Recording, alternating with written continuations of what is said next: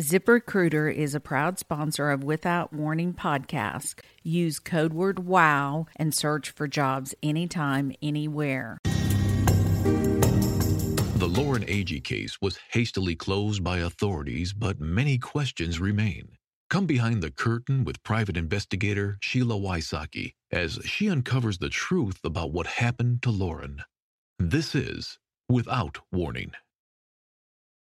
Warning the following episode contains details about sexual violence and elements that are graphic in nature.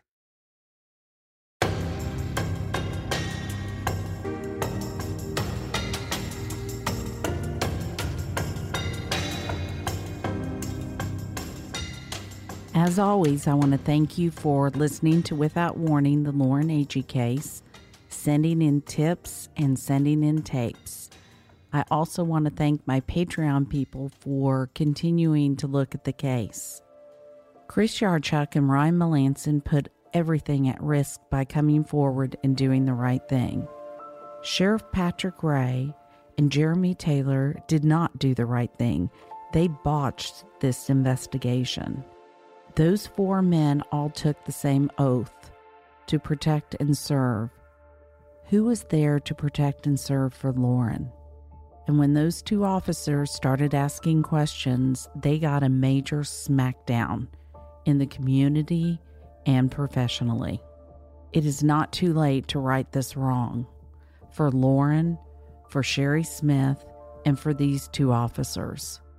On this episode, we're going to pick up where we left off with Chris Yarchuk talking about Lauren's body being discovered. While you're listening to the tape, remember this is the first time Chris Yarchuk and Sherry Smith have ever talked to each other.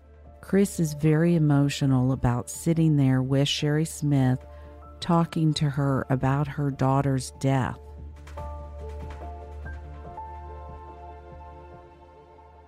So, how did this personally affect you knowing Lauren beforehand? You know, meeting her beforehand, seeing her personality, having it come through, and then seeing her in the water like that. Having met Lauren um, the night before we pulled her body out of the lake, um, she was just so fun loving and outgoing and bubbly and personable. And um, so, in, in speaking with her a few times that evening, you know, you just you come across people in, in life that impact you in the littlest ways and just never forget the moments. Having it possibly be her getting the ID, seeing the face again, and then um, recognizing it out of the water, it's um, world lost a, a great person, and um, you can't help but think that just the wonderful things she would have accomplished and the person she would have become in the field that she was interested in. Um, with a personality like that, you, you reach people. I'm going to go get tissue. I, I know where some is, so hang on. Are you okay, Sherry? There were several times that we had to stop the tape because of the emotions in that room. This was one of them. As a police officer, people think that it's just a job and it's just duty, but it is personal, isn't it? Yeah, I mean, you can't unhear things, you can't unsee things. Stuff just piles up. Mm-hmm. But the caseload never ends, and let's move on to the next. So, my last hard question, which I think this is the hardest. Um, You are a mean person. I know. I've been told that before. What's it like to have to talk to a parent about a child's death? you always want to tell them the right thing. You always you want to tell them what they want to hear. Sometimes you can't. So I look forward to the day that we can tell we can tell Sherry that they've been caught and they're charged and they're paying for it. Although that seems like a little bit of justice, but it, it's closure, and that's the most important thing I've noticed is the closure. You're a human being dealing with a family and knowing the things you know. It's difficult, I would think, to come forward and talk about it. Yes, I'll do anything for anybody, any day of the night, any time of day or night. There's a lot you just sometimes you can't do. I know how I feel, um, but sometimes it's hard to get it out. I guess when you're so used to compressing so much. Do you feel like this case has cost you professionally and personally? Oh yeah, yeah, that, yeah, yeah. Especially in a small town, small area where coming from, where I was at. But professionally, I work hard and I always tend to succeed no matter where I go, what I do. So typically, I just I try to stay happy and help and do as much as I can to help others. So professionally, I mean, I can get a job anywhere. Personally, like I said before, you meet certain people in the world and they just have an impact on you instantly. Um, they, you know, they're just your kind of people. So Lauren was that, you know, just she was like a girl version of me, really, because I've always just been bubbling, running around, and goofing off, and fun-loving person. Immediately, I, I could recognize and identify with her. How do you feel about the criticism from coming forward? I don't care what people think or say about me. If um, there's been times in my life where I've not said stuff. There's been times in my life where I've said too much. I mean, um, the mouth's a funny thing, but um, in this case, I feel there's just nothing right about it. The, the way it was handled, how it's been conducted, and I'll take the chastising publicly for whatever. But I do feel that one day there's the real truth will come out, the whole truth will come out, and and as long as the family gets what they deserve, best possible scenario. The band stop playing when the the bar closes, correct? Yeah, typically the band stops. Yeah, we'll do last call, uh, 15 minutes, typically 30 minutes. Band breaks down, everybody leaves. Um, we do have house music. Sometimes we put it on, sometimes we don't. But at the end of the night, we typically don't because then people want to stay and listen to it. Right. I usually stay when the bar closes and we shut the doors. They count down the tills. All the girls make their cash drops. I walk them over to the safe. They drop the money, lock the store. It could be up till five, five thirty in the morning sometimes. And also, there's at least two officers typically there with them while they're counting the money in the building. Was there anything suspicious that night? Did you see anything? Did you think anything, or was it a normal night? Um, no, I mean the mood was, in my experience being there, it was a normal it was winding down. You know, Wake Fest was winding down, so it's uh, they had one more day left. The pros were already done, so it's going to be just local amateur. So it had actually gotten quieter because it was obviously busy throughout the whole weekend, and then that Saturday, um, just extremely packed, people everywhere. Um, I mean, just it did. I didn't have a sense or a feeling of any unordinary like any other night that I've had down there. I mean, it's nothing hit me. I didn't feel weird. Nothing struck me as odd. I mean, it was just a bunch of kids being kids. Did anybody come to the bar after it was closed? Not that I recall. Absolutely not. Remember, one of the stories was Lauren went back to the bar after it was closed. It was the end of the night. We are clearing out the bar, and almost everybody already left. Um, and they were one of the last groups to leave. So uh, we close anywhere from 1.30 to 2 o'clock typically event weekends will stay open a little bit later. The band will play later, um, sometimes up to 2:30 in the morning. I believe it was near two o'clock, and the four of them walked out of the front door, Fish Lips. I was standing in front, um, typically as I do, just to observe people leaving if they're getting in boats or they're going to the the parking lot or if they're going to house. But Bricks was with them, and we're going to talk about Brick. Bricks is the one who's flown under the radar, and then we find out from the houseboat people that he was on the cliff that night. We, nobody's ever known that Ryan did not know that until you didn't know that. Mm-mm. We have two witnesses that saw him go over and then the next morning saw him come back. Hmm, let's put this story in context. Bricks, Hannah, Chris, and Aaron have just come from the cliff to the houseboat. They're using their lift. The houseboat people wonder where Lauren is. Bricks says she went back to Fish Lips. Now, Chris Yarchuk said no one went back to Fish Lips. And don't you think Chris Yarchuk would recognize Lauren? Five went over for the next morning, and they were using the back of the houseboat to raise the canoe up and down. That's how they were getting on and off the dock. Mm-hmm. And the next, well, he saw Aaron take Lauren and Hannah over to the bluff and then turned right back around and came back to the houseboat. They put Chris Stout face down, whatever, he was passed out drunk, in the canoe. And then Bricks and Aaron went. The next morning, between 8 and 9, they heard the, the canoe being lifted on the back of their houseboat. the girl comes out and she goes, and there's four of them. And she said, well, where's Lauren? And Bricks goes, oh, she went back to the club last night. But why were they using that houseboat? Did they know those people? They were giving them moonshine. Bricks brought a, a big cooler of moonshine, Oh, and that's what he was using as a favor, mm-hmm. paying them off in moonshine to use the lift. oh, okay. Chris was passed out on the houseboat. So when you saw the four of them, Brick, I mean, uh, yeah, short brown hair, yeah, shorter kid, the Yeah. boat kid, Yeah. the the boat. guy that owned the boat. He did Yeah. own the boat. Yes. I forgot about that. Boat. Okay. Yeah. Right. Yeah. So okay. houseboat people, they had seen the kids again in the afternoon and said, "Where's Lauren?" And they said, "Oh, well, we think now she went off with uh, her ex-boyfriend after the whole day had passed." So now the story's changed to the houseboat people that Lauren went off with the ex boyfriend. And as we all know, that didn't happen.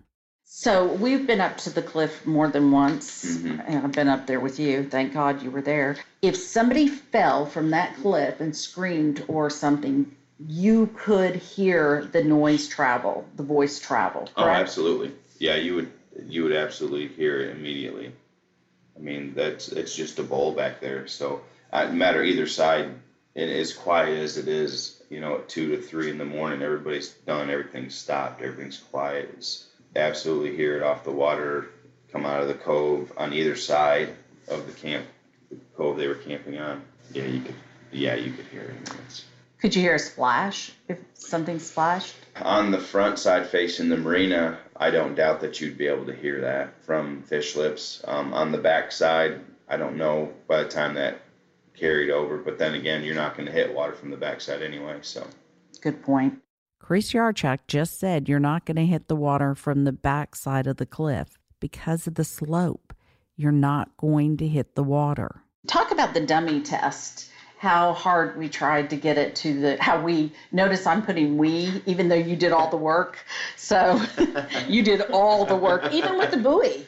I mean, we couldn't even get the buoy down there. yeah, I mean, we we attempted multiple times with multiple dummies, buoys, fenders. I mean, there's just you. We were unsuccessful in getting any of our test objects wet. The famous dummy tests. I generally like to reenact what I've been told happened. So, what I did with Chris Yarchuk and several other people took the dummy and over and over and over threw it in different areas. Sheriff Patrick Ray made fun of that, but I didn't see Sheriff Patrick Ray or anybody in DeKalb County trying to figure out what happened that night. Shame on him for making fun of that. He should have been up there doing it. So what time did you arrive at Wakefest on Sunday? Uh, Sunday, I, I, I think I came back around somewhere between three and four o'clock the next day. Uh, it wasn't. I mean, I wasn't home long. I lived thirty minutes away, so I went home, showered, slept, got up, got dressed, came back. I mean, it, it typically it's I'm just there all weekend. I wasn't there very long, an hour, hour and a half before um, Harry came and got me and said the fisherman said there was a eight-year-old girl floating in the cove. What were you doing before then? Before he came and got you? Um, I was just at the marina making rounds, looking, walking the dock, watching, you know, wandering around uh, fish lips, just looking at watching people, see what's going on, what's coming in, what time the events are scheduled, what time they're going to be done coming in, doing prize monies, whatever. Just Did you see anybody come off the cliff? I, I no, I mean, the only thing I noticed of that cliff all weekend was just the tent, tarp, and hammocks. It, it's not my responsibility. It's not our property. It doesn't belong to Fish Lips. It doesn't. It's just that's just an area, and I'd never seen anybody camp there before. But they're up there, and you know, my predominant area of interest is the docks, the boats, the people on the docks and the boats coming and going. Now that's federal land, correct? Um, Army Corps Engineers, I believe it is. Yeah, it's the mm-hmm. federal. So when you get there and you're there for an hour and a half before Harry came to get you, did anybody come up saying there was a friend of theirs missing or they can't find Lauren, you know who she was and you know No, no one had reported it. No one, I hadn't heard of anything. at all. I mean, and, and I'm walking around the dock and seeing everybody. And Did you have any words with Aaron that were cross or Hannah that were cross to make him think you weren't a friendly guy? no, not not that I. I really didn't speak to him much prior to the discovery of the body. I, I mean, I was just around them, near them, passing in passing, but I didn't. I don't recall having any conversations, or I may have, may have said hi to Hannah if Lauren introduced her, I believe that, but just not. Other than that, then there's the uh, taped interview in front of the houseboat with Hannah after the body was found.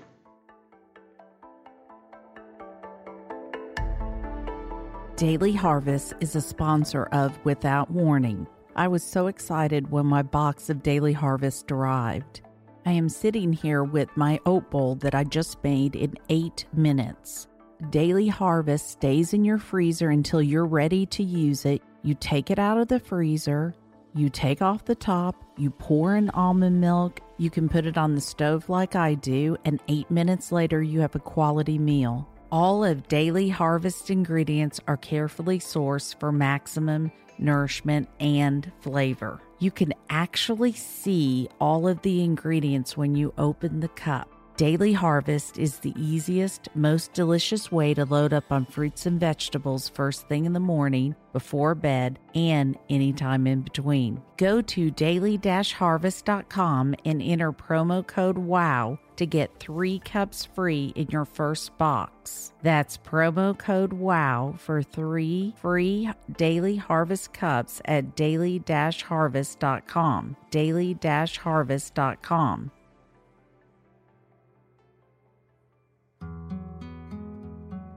I'm excited to announce that Third Love has just come on board to sponsor Without Warning.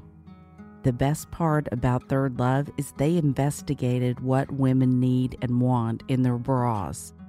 Researching bra companies, you're going to find that Third Love is setting a new standard on inclusive sizing.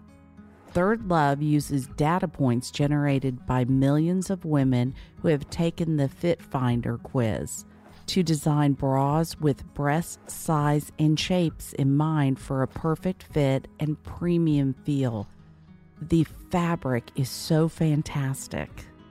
The Fit Finder quiz takes that awkwardness of going to the store and getting fitted out of the equation.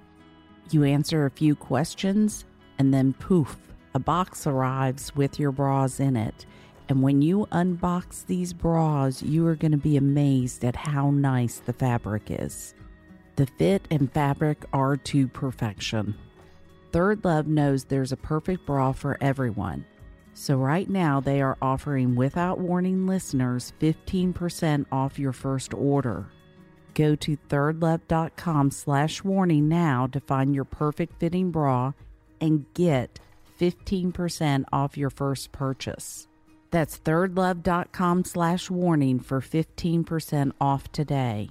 Let's support the sponsors that support without warning. Wouldn't it make sense since you saw her the night before, you were talking to her, the kids saw you talking to her, that Mhm. they would go to you?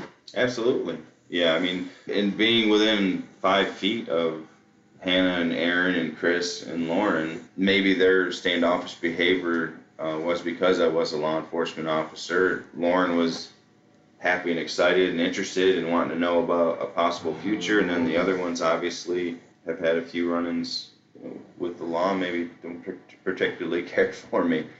So, uh, in my professional capacity, but common sense says, hey, oh, that's the cop from last night. Let's tell him. Ask him if he's seen her. That's common sense.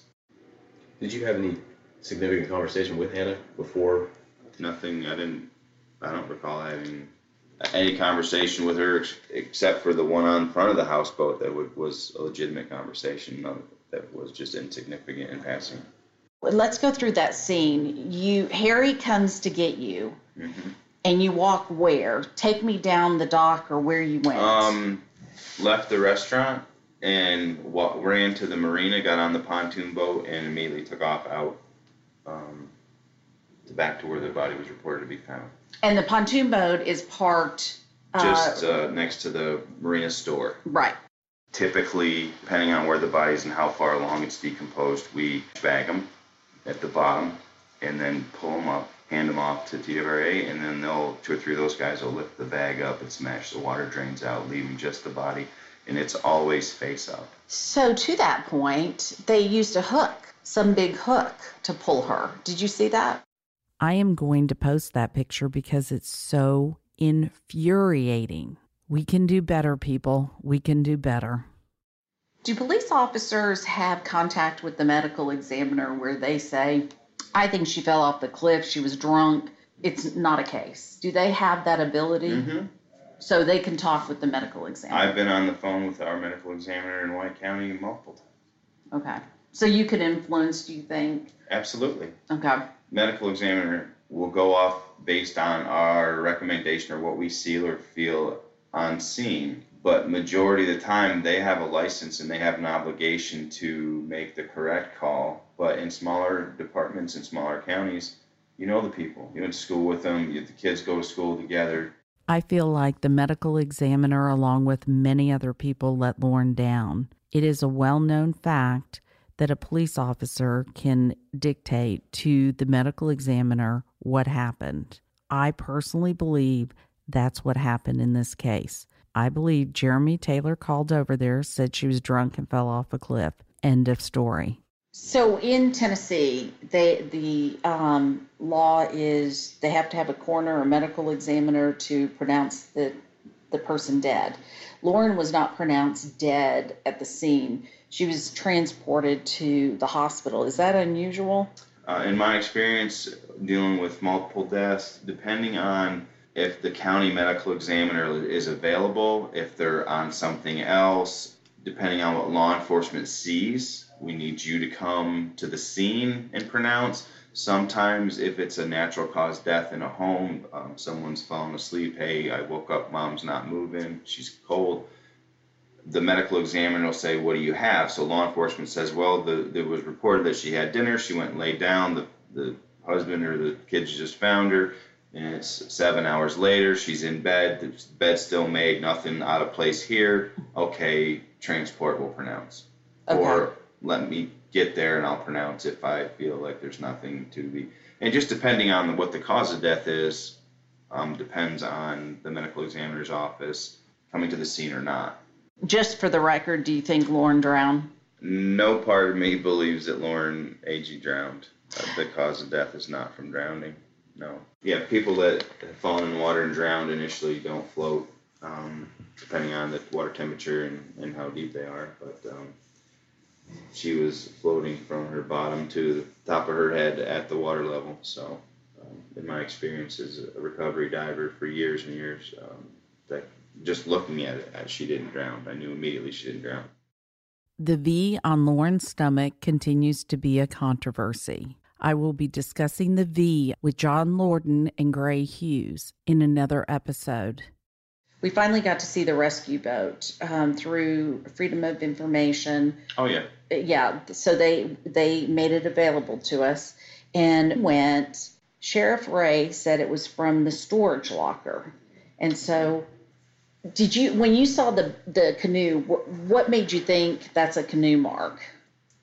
Well, just the front it's a wider area over Mhm. that overlays the and it has the handle built into it so you can lift the front and lift at the rear Mm-hmm. and that is a 45 degree not a 90 degree so any corners on storage lockers any corners on boat coolers are 40 or 90 degree corners not a 45 degree corner and the handle on a canoe a typical because it's Mhm. about two inches wide it goes over the back the corner and back and then there's a a hole in it where you can reach and grab, pick up there or backwards. I don't know. It's if you're not gonna lay case. on a corner of a cooler, you're gonna have a whole flat area, not a definite outline after lividity. Do you remember which way the current was going, or do you remember? The dam is at the other end of the lake. The dam is open and they're letting water out. Current would have been pulling out of the cove, out into the lake. Did you know Jeremy Taylor before this? No, Do you know him now? no. Yeah, I didn't think so. You know, he recorded Cassie Franks for two and a half hours at her work, and we have witnesses, her manager included, that was mad at her because she was supposed to be working and she was being interviewed by this police officer. That's not in the police file. at all. He conveniently did not include any of that. Who's Cassie? Cassie is Aaron Lilly's ex-girlfriend, the one that has Oh, the right, choke right, marks right, and right. the bite yes, yes, and yes, the. yes. I knew the name, but I could. Who was the lady on the front of the boat with Hannah? Oh, Deanna Deanna Walker Martin. Walker Martin. Yeah. And that's a relative to who? Not a relative. Her son, Austin Martin, is friends with Aaron Lilly. So how does she get there? Who called her? I mean, I, Exactly. We don't understand don't that. she just showed up out of nowhere and she's coddling Hannah. hmm We don't understand that at all. And that's the other voice in the recording. Right. That's talking to. I've gotten eyewitness statements of how this woman got on the boat. We'll discuss it in another episode. And there's also a voice, another voice that's Bricks saying, "Do we need to? What was it? Do we need to ID the her body?" Do you remember him on the boat? No. There was a TWA officer with me. Hannah conducted herself there. I mean, what? How did, how did that? Crocodile. Yeah, to me it was acting. I You know, didn't- I you didn't- know what that looks like. you know? Oh yeah, no, yeah. Because I've yeah. seen the guys on live PD say those are not duck tears. You're not, you know, like, Right, You know what. I mean? So that's that's Well- a real trick of the trade, right? And I've always been able to um, just really be perceptive and read people. So even in uh, my police science classes, I got 101 interview and interrogation tactics for body reading, movement, pulses, twitches, eyes, posture, uh, tone breaks, and voices. I mean, I've I notice hers changes. You know, it, it, it, like when she forgets, she goes back Yeah. to kind of a she leaves the acting backs up to the I gotta catch up here and then normal voice and then goes back into the acting voice multiple times. you didn't have any reason to disbelieve what she was saying at the time, right? Uh, well, yeah, Oh, because she's already. So- I'd already seen the body. I'm like, there's Right. you don't go pee and come up and end up end like this. okay, okay. Um, at that point, I hadn't seen the mark, the canoe mark. I hadn't seen the front side of the body, just face down, seeing the shoulder, left shoulder, back of the head, and I'm like, that's it's not. You didn't you didn't fall him down. That's why you taped it. Is you had a suspicion? Yeah, I yeah. Right, which I guess gives you an advantage if you're then talking to this Yeah, guy. yeah. So I was thinking, like, I'm okay, just in nonchalant, like I'm texting and talk, looking around, and okay, cool. So, what's your address? I mean, just I don't want her to feel threatened by the questions, and I want her just to say, just dump it all. That's why I did that. Did she seem drunk or under the influence of anything when you were talking to her that day on the boat? Hannah? Yeah. No, she, she Hannah didn't seem. I mean, she just she was faking it till she makes it. To me. So when I went to interview Hannah down in Florida, one of the things that Aaron Lilly said was Jeremy Taylor told him not to take a polygraph because he would fail it. Is that something that a police officer should tell uh, somebody in, in a case? Uh, no. That sounds like uh, an officer coaching someone to keep them from incriminating themselves, which it goes against the whole purpose of being a police officer, in my professional opinion. I'm not going to let you know the tricks to the trade because I got to use them on you to get. Um, and would it be normal for Jeremy Taylor and Aaron to have communications after the case was closed? He said that they were talking all the time. Um, under no circumstances do you share information with a possible suspect or. No, I mean, no. No. No. You, you know. That would be unusual, right? Very unusual. Yeah. Yeah, I don't. No. Is that a no? It's, uh, is- that's a negative. That's a hard no. Yeah, It's a hard no. Yeah, no, I mean, Do You always hear about police officers having one case that haunt them. Is this one or is it one of many?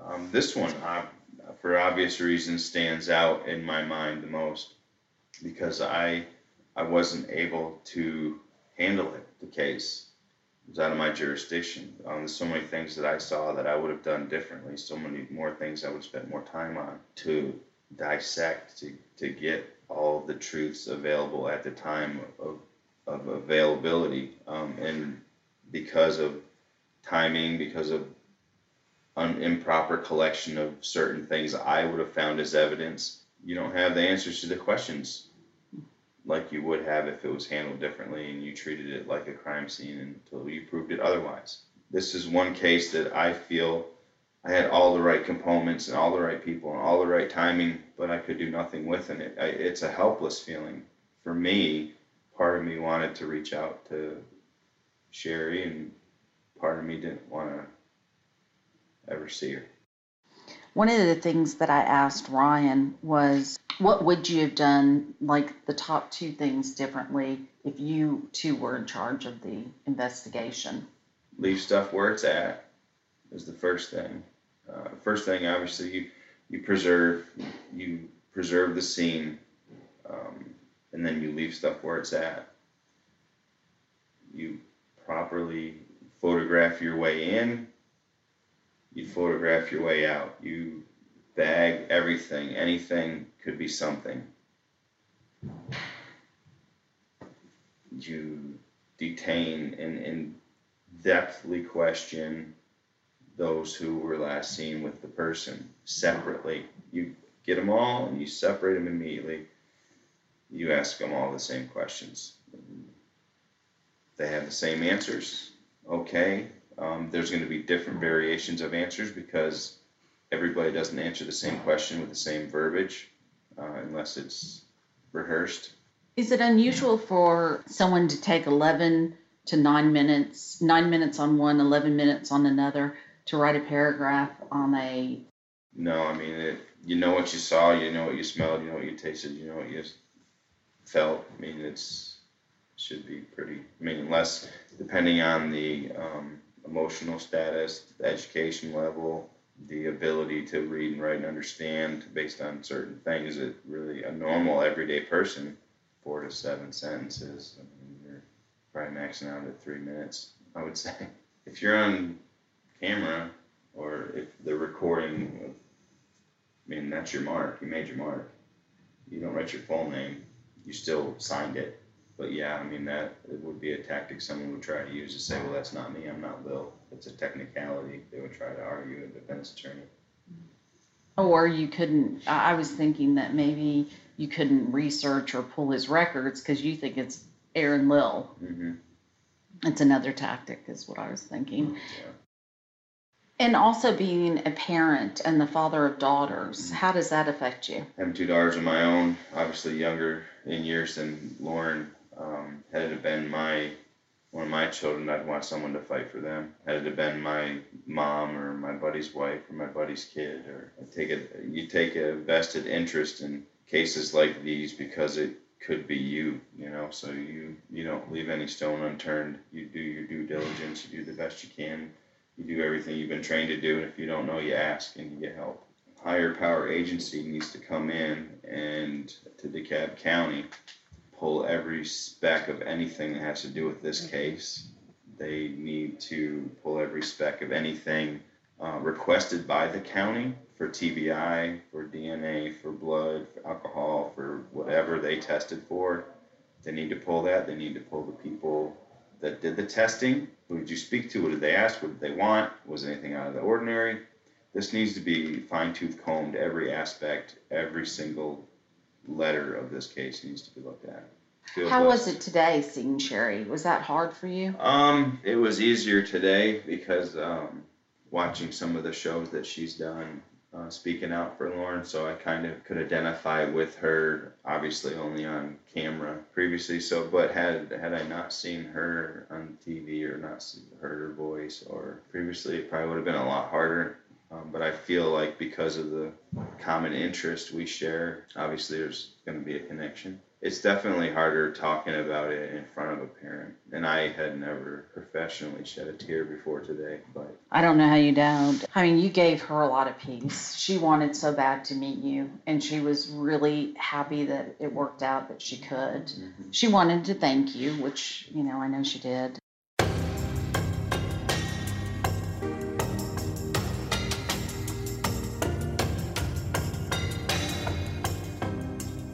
Special thanks to the men and women in blue that are like Chris Yarchuk and Ryan Melanson, who risk everything by doing the right thing. The next few episodes, I will be discussing the judicial system and what Sherry has gone through in order to get her daughter's case heard. As always, I want to thank you for listening and also sharing this story in this case. It's making a difference. Please support the sponsors that are supporting Without Warning. Daily Harvest, Third Love, and ZipRecruiters. If you want to help Lauren Agee in her case, pass it on to listeners and write Governor Bill Lee and ask him to look at this case. Tennessee can do better. Lauren's family gives their full permission for any and all details to be shared in hope that the truth will come out. If you know anything at all, call 1 888 599 0008 or email tips at SheilaWysocki.com.